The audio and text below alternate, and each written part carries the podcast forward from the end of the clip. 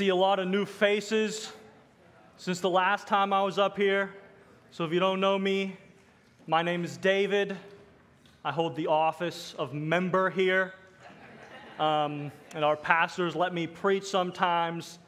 I'm sorry we haven't met formally, but I pray this first impression leaves you more in love with God than when you arrived this morning. Um, and so, as to deter any distraction, when you look at my sling, I had shoulder surgery, long time sports injuries, so you're just not distracted during the sermon. Mystery solved. Um, let us go to the Father now in prayer. He may bless this sermon for His glory and our good. Dear Heavenly Father, your words are more to be desired than gold, even much fine gold, sweeter also than honey and drippings of the honeycomb.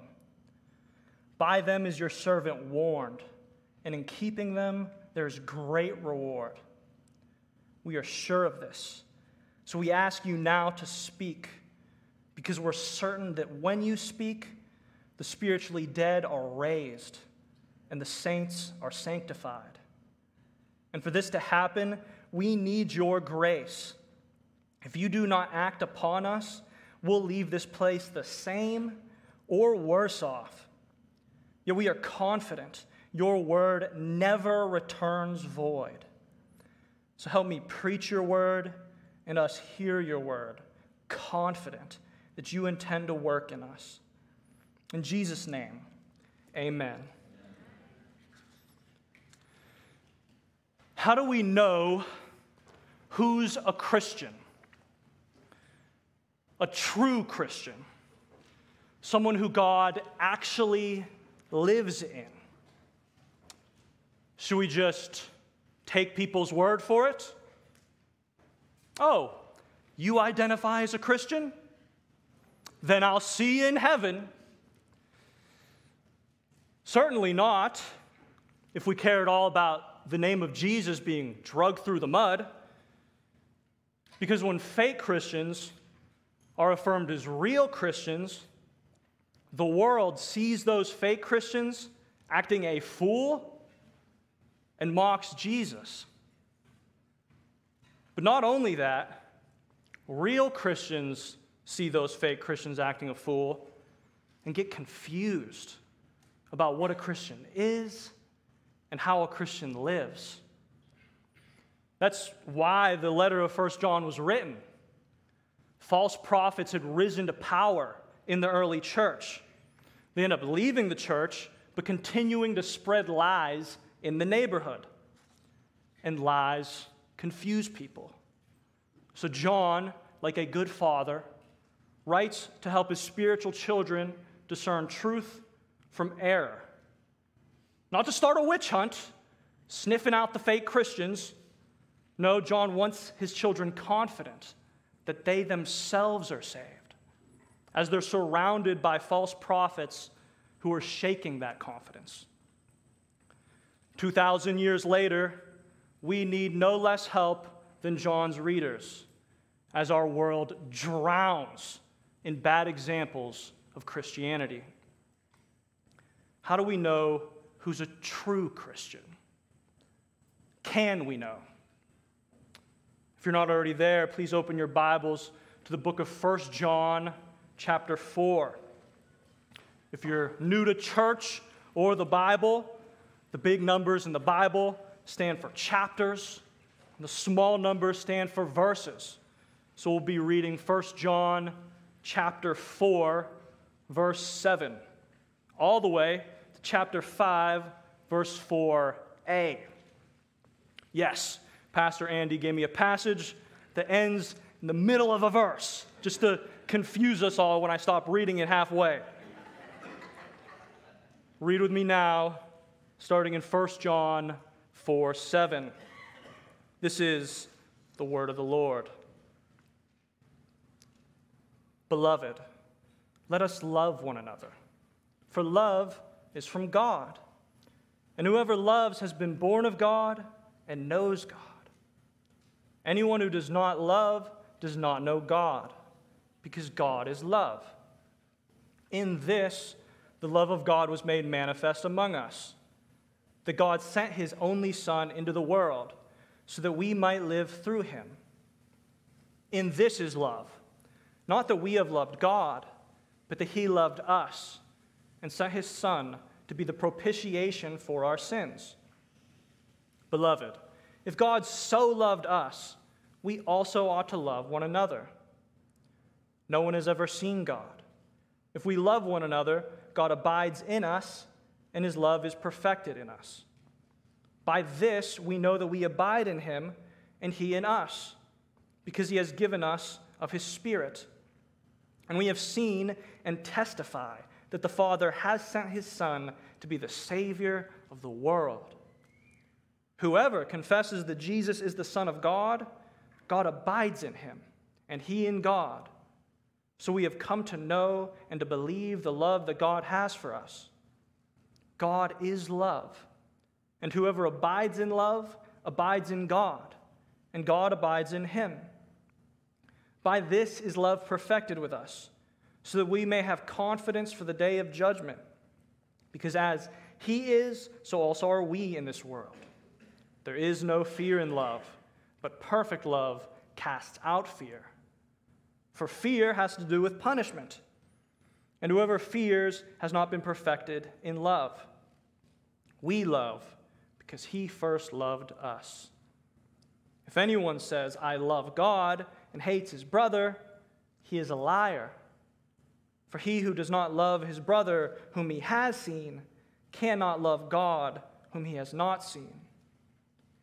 And this commandment we have from him whoever loves God must also love his brother. Everyone who believes that Jesus is the Christ has been born of God.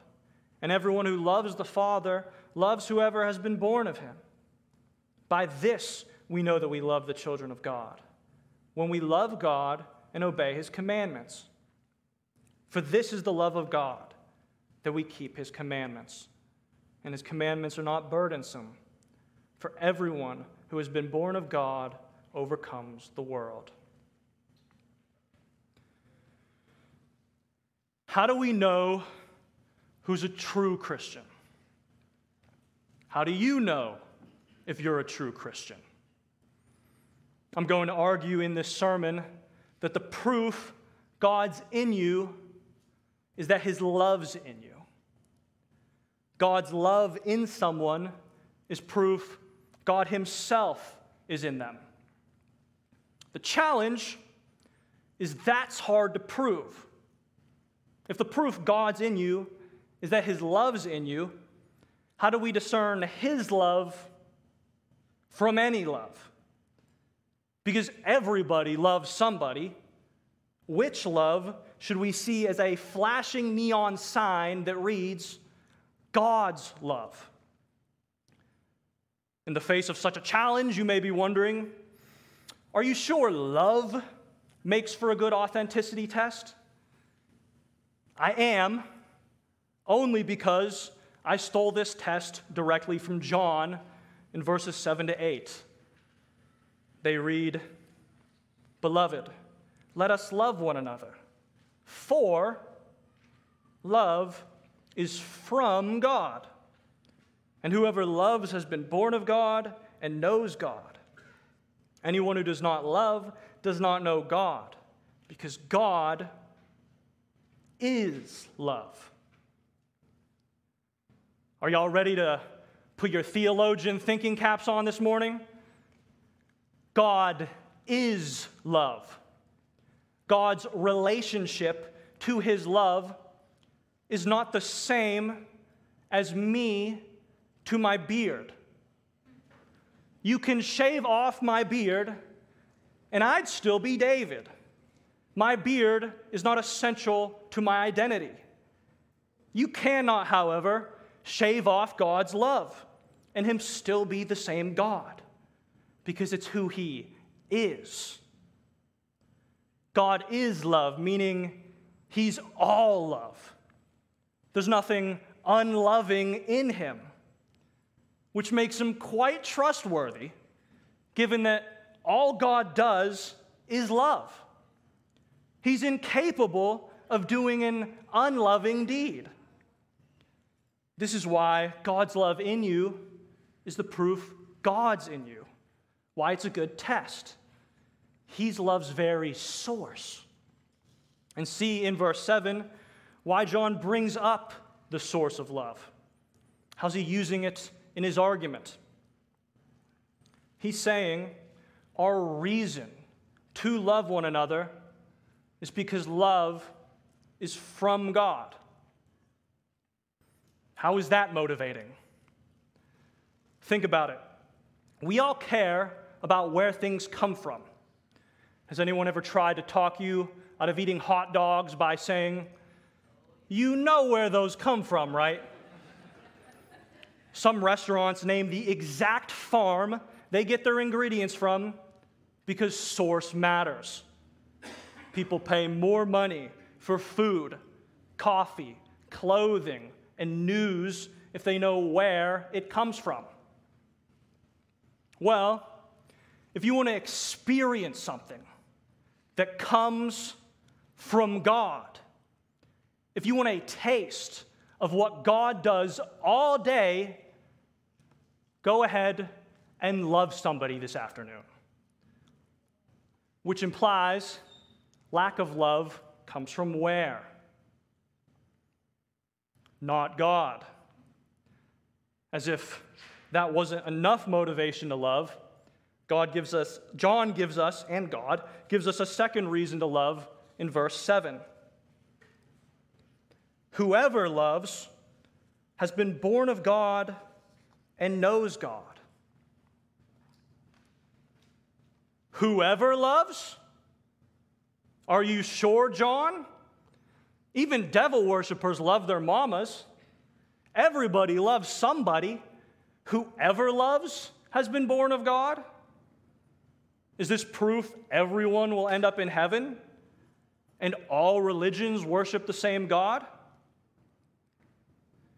If you've been following along in our sermon series through 1 John, or have any familiarity with the book, you've quickly learned John likes to make unqualified statements like this, which, taken out of context, seem to contradict most of the Bible. But in context, John eventually clarifies himself within his letter. So, to make sense of a statement like, whoever loves has been born of God, just got to keep reading. Which leads us to our next question What does God's love look like?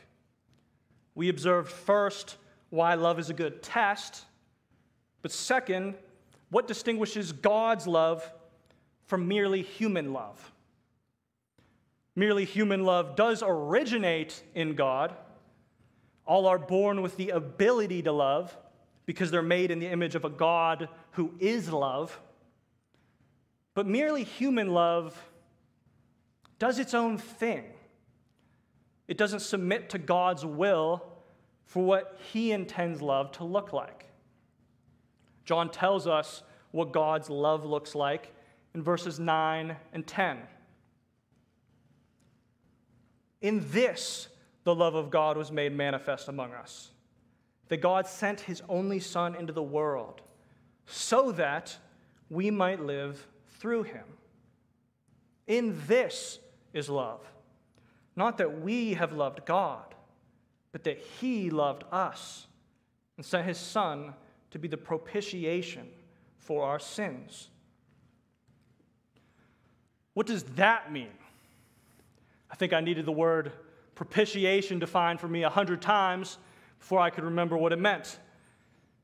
But if in love, God sent his son to be the propitiation for our sins, based on the context, what do you think propitiation means?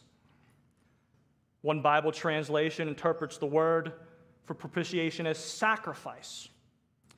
Others say atoning sacrifice. So, why would some translations keep propitiation in there when no normal person knows what that means? Our translators, snobby scholars who stick five syllable words in our Bibles so we have to buy their Bible dictionaries to define the words they use or something? Or Is this a word translators are willing to fight for because the breadth of its meaning is important? Propitiation is a sacrifice, but as Andy told us recently, it's a sacrifice that turns God's wrath towards sinners into favor. At the heart of propitiation is restored relationship between God and man. What then does God's love look like? It looks like a willingness to die, to unite man to God. That's my working definition of love for this passage. God's love wants what is best for you. And what is best is God. God, in love, does not see man in his sin and give him a big, fluffy, spiritual hug, comforting him in his sin, all while singing over him, I love you just the way you are. No, God does not love in spite of sin. He does not sweep sin under the rug and love us as if there's not a monster under the rug. God does not love in spite of sin, He loves in light of sin. He knew our sin was a damning problem. We needed a sacrifice as valuable as our sin was offensive. And Jesus loved us in light of our sin by becoming the sacrifice we needed to restore our relationship with God. If you're here today and don't identify as a Christian, I pray this passage clarifies questions you may have about Jesus and even clears up confusion you may have because of false versions of Christianity you've been sold. In this is love that God sent his only Son to die for sin, that he might raise him up in victory over sin, so that all who trust in Jesus as their Savior might enjoy the God who is love forever. What Jesus achieved paved the way for you to come to God now. He doesn't want you to wait until you clean your life up, come to Him now. Because on the cross, Jesus took care of the cleanup. So we've established number one how we know who's a Christian by God's love in them. We've established number two what God's love looks like a willingness to die to unite man to God. But I'm sure you're already asking our third question What does God's love look like in someone? Are there signs that God's love is actually in me and not merely human love?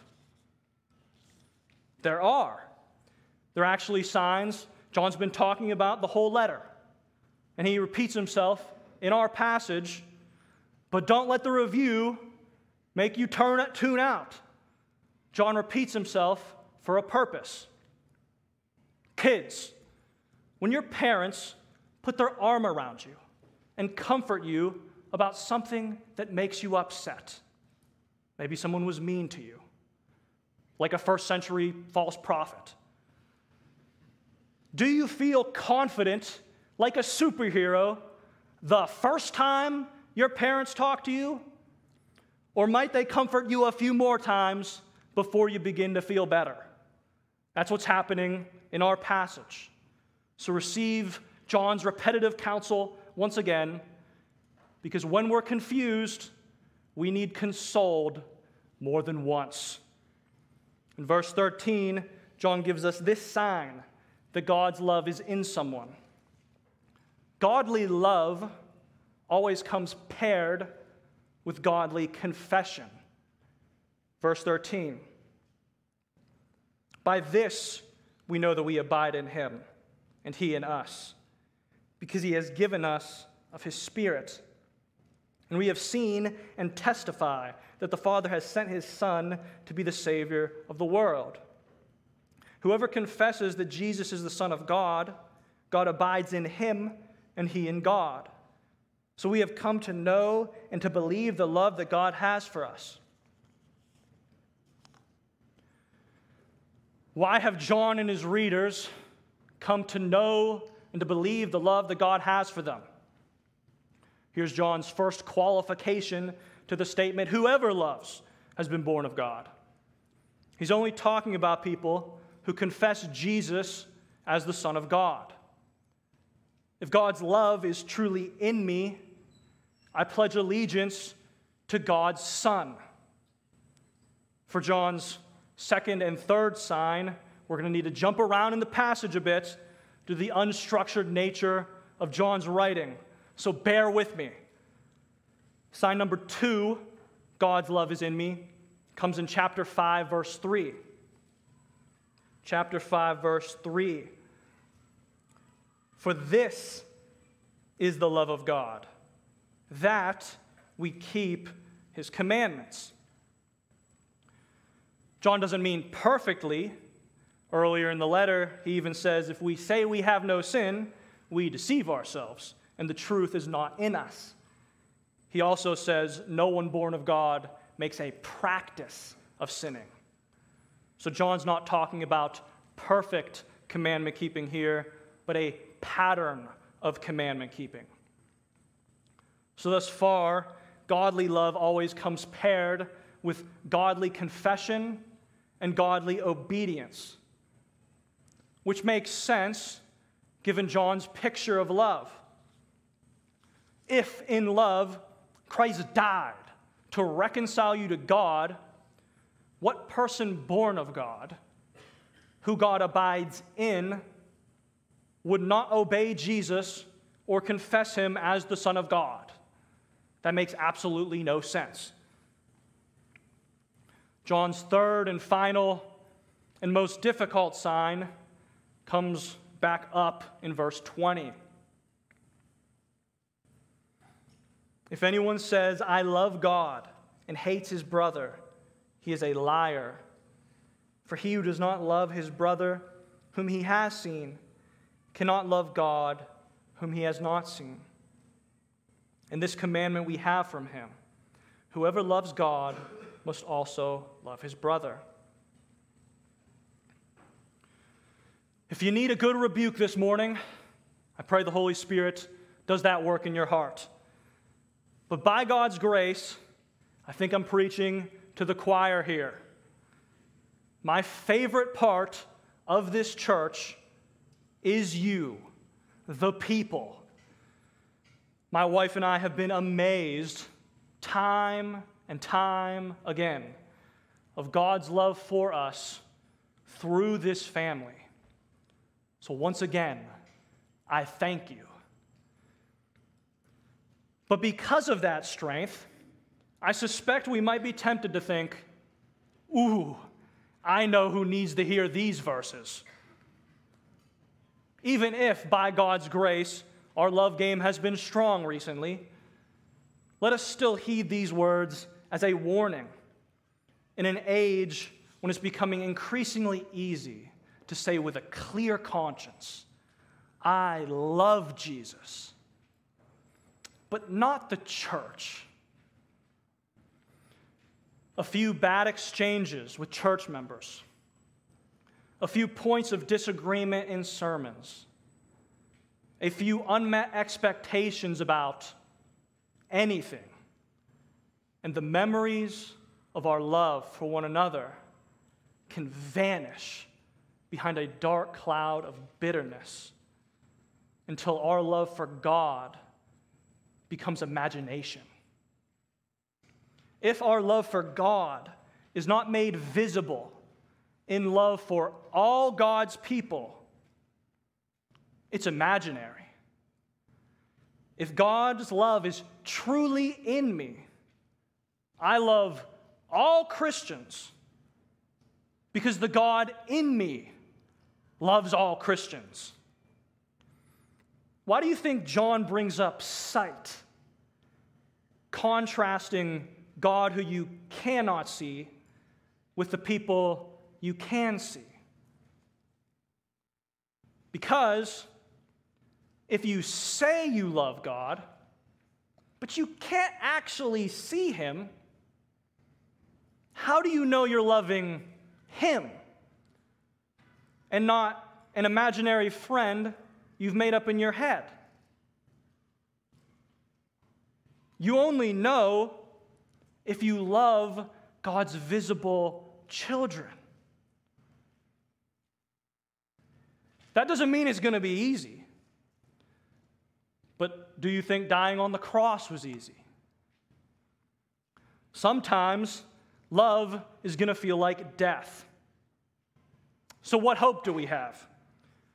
How are we supposed to know what God's love should look like in the nitty gritty, the real life, complicated situations that take so much wisdom? How are we ever going to get enough wisdom to love sinners in the complicated situations?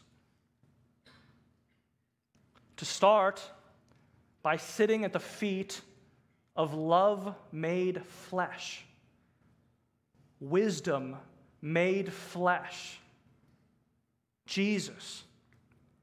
For 33 straight years on earth, Jesus loved God and man perfectly non stop.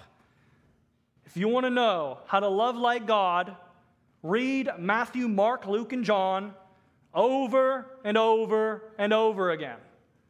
Memorize them, take notes. See Jesus in the Gospels, show gentleness, flip tables, heal some, and rebuke others, all in love. What God's love in someone looks like is Jesus. But the more you study Jesus, the more you'll realize just studying Jesus isn't enough. Otherwise, all the most loving people would be academics. The Pharisees would have been loving. No, we need to go another step because Scripture does not provide cut and paste solutions to our problems. What does Jesus model when he's about to love in the most painful way imaginable? As the cross awaited him, even the Son of God fell on the ground and cried out to his Father.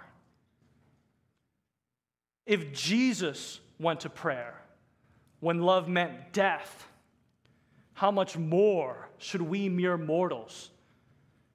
And if love comes from God, where else would we go for an extra dose? And let us go to, love, to go to God in faith, knowing that the God who is in believers is the God who is love.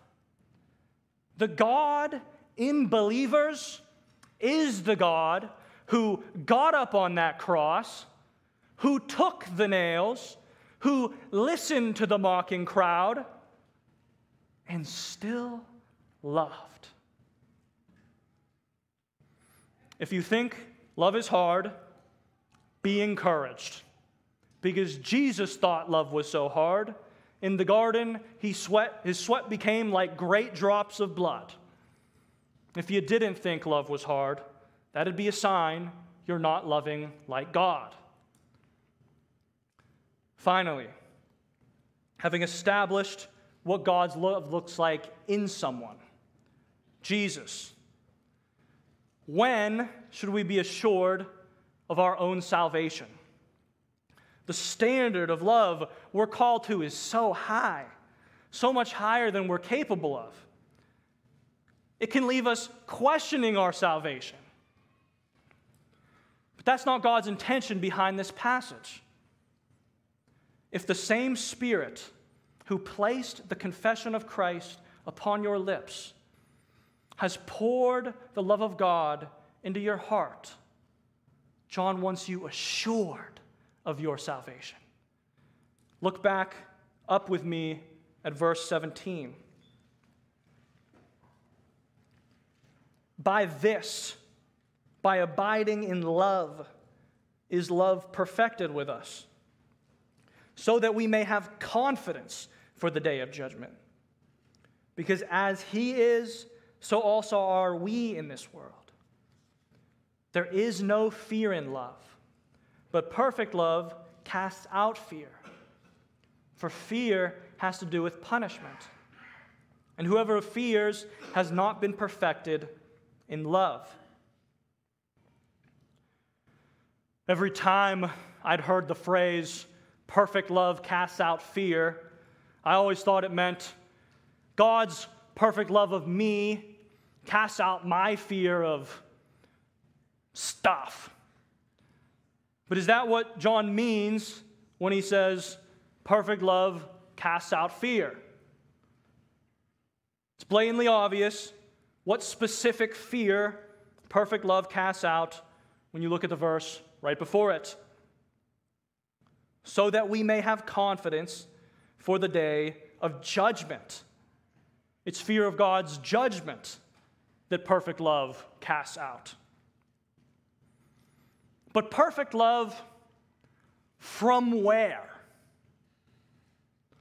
From God's perfect love for you, yes, very much so. But is there more to it?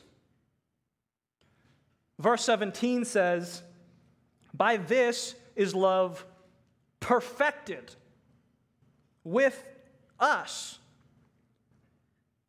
Earlier we read in verse 12, If we love one another, God abides in us, and his love is perfected in us.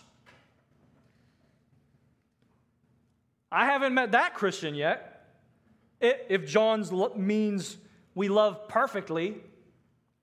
So, what is he talking about with all this perfection language? And how is this supposed to make me assured of my salvation? John clearly isn't saying we love perfectly, but that our love resembles the perfect one. So, yes, God's perfect love for you casts out fear of judgment. But also, God's perfect love abiding in you casts out fear of judgment. When you experience a love for God and others that isn't from you, a love that can only be from God, you have confidence for the day of judgment. I'm not deceived. I'm not a fake. I'm confident I'm not going to hear God tell me, I never knew you, because I couldn't love like this without having first known God's love for me. Isn't that amazing? That God doesn't hide if we're saved, keeping the names written in the book of life behind lock and key in some side, inside some dark, far off heavenly castle, leaving you petrified about the eternal future of your soul more and more as you get nearer and nearer to the day of your death. And on Judgment Day, we're just left tiptoeing up to the door of God's throne room, blind to what awaits us. And God may grant us eternal life or deliver us to everlasting punishment. No, beloved. God actually wants you to know where you stand with Him today. And if you've been born again in Christ, God wants you to be confident of his favor towards you. He wants you to be able to say, I have come to know and to believe the love that God has for me. He wants you to be able to die and on the other side say, Father, I'm home. Your adopted child is home. As you sprint to his throne without a doubt in your mind that Jesus' embrace awaits you. I think we've lost the wonder in that in a nation that affirms people's faith so quickly, so irresponsibly. We're taught that if we just pray the prayer, we're definitely saved. And so we all feel this cheap assurance that's alien to the Bible. And as a consequence, we miss out on the wonder of the Father's heart to assure his children. Not through a moment we made a decision in the past, but through a relationship we actively participate in and promises we actively trust in today. So, beloved, when you see God's love in a fellow church member, when you see them choosing to love when it's hard, when you see them loving for only one reason to honor their Savior, be Christ's mouthpiece to that brother or sister and tell them, I see God's love in you. He's at work in you. Beloved, that love isn't from you, it's from God Himself. That He's abiding in you is clear. And when you see Him face to face, I'm confident that you will hear the words, Well done, good and faithful servant. Let's be a church who loves one another enough to tell someone that.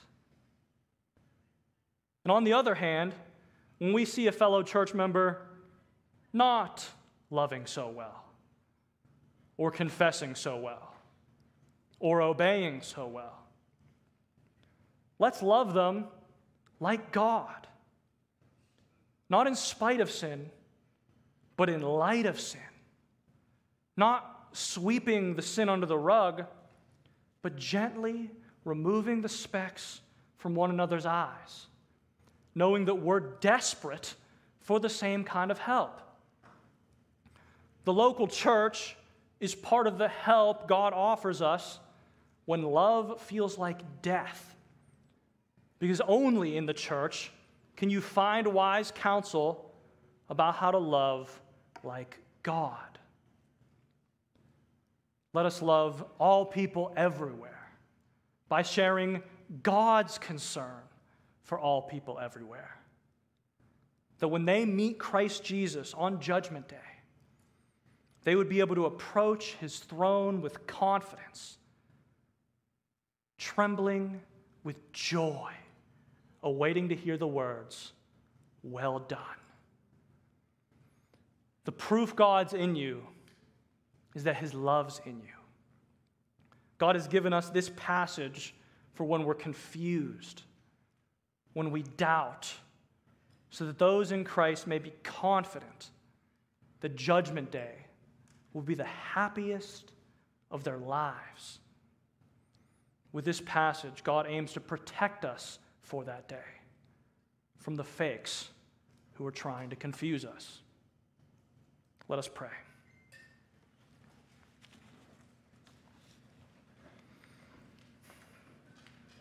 Dear Heavenly Father, Thank you for revealing yourself to us as love and not leaving us in the dark as to our future with you.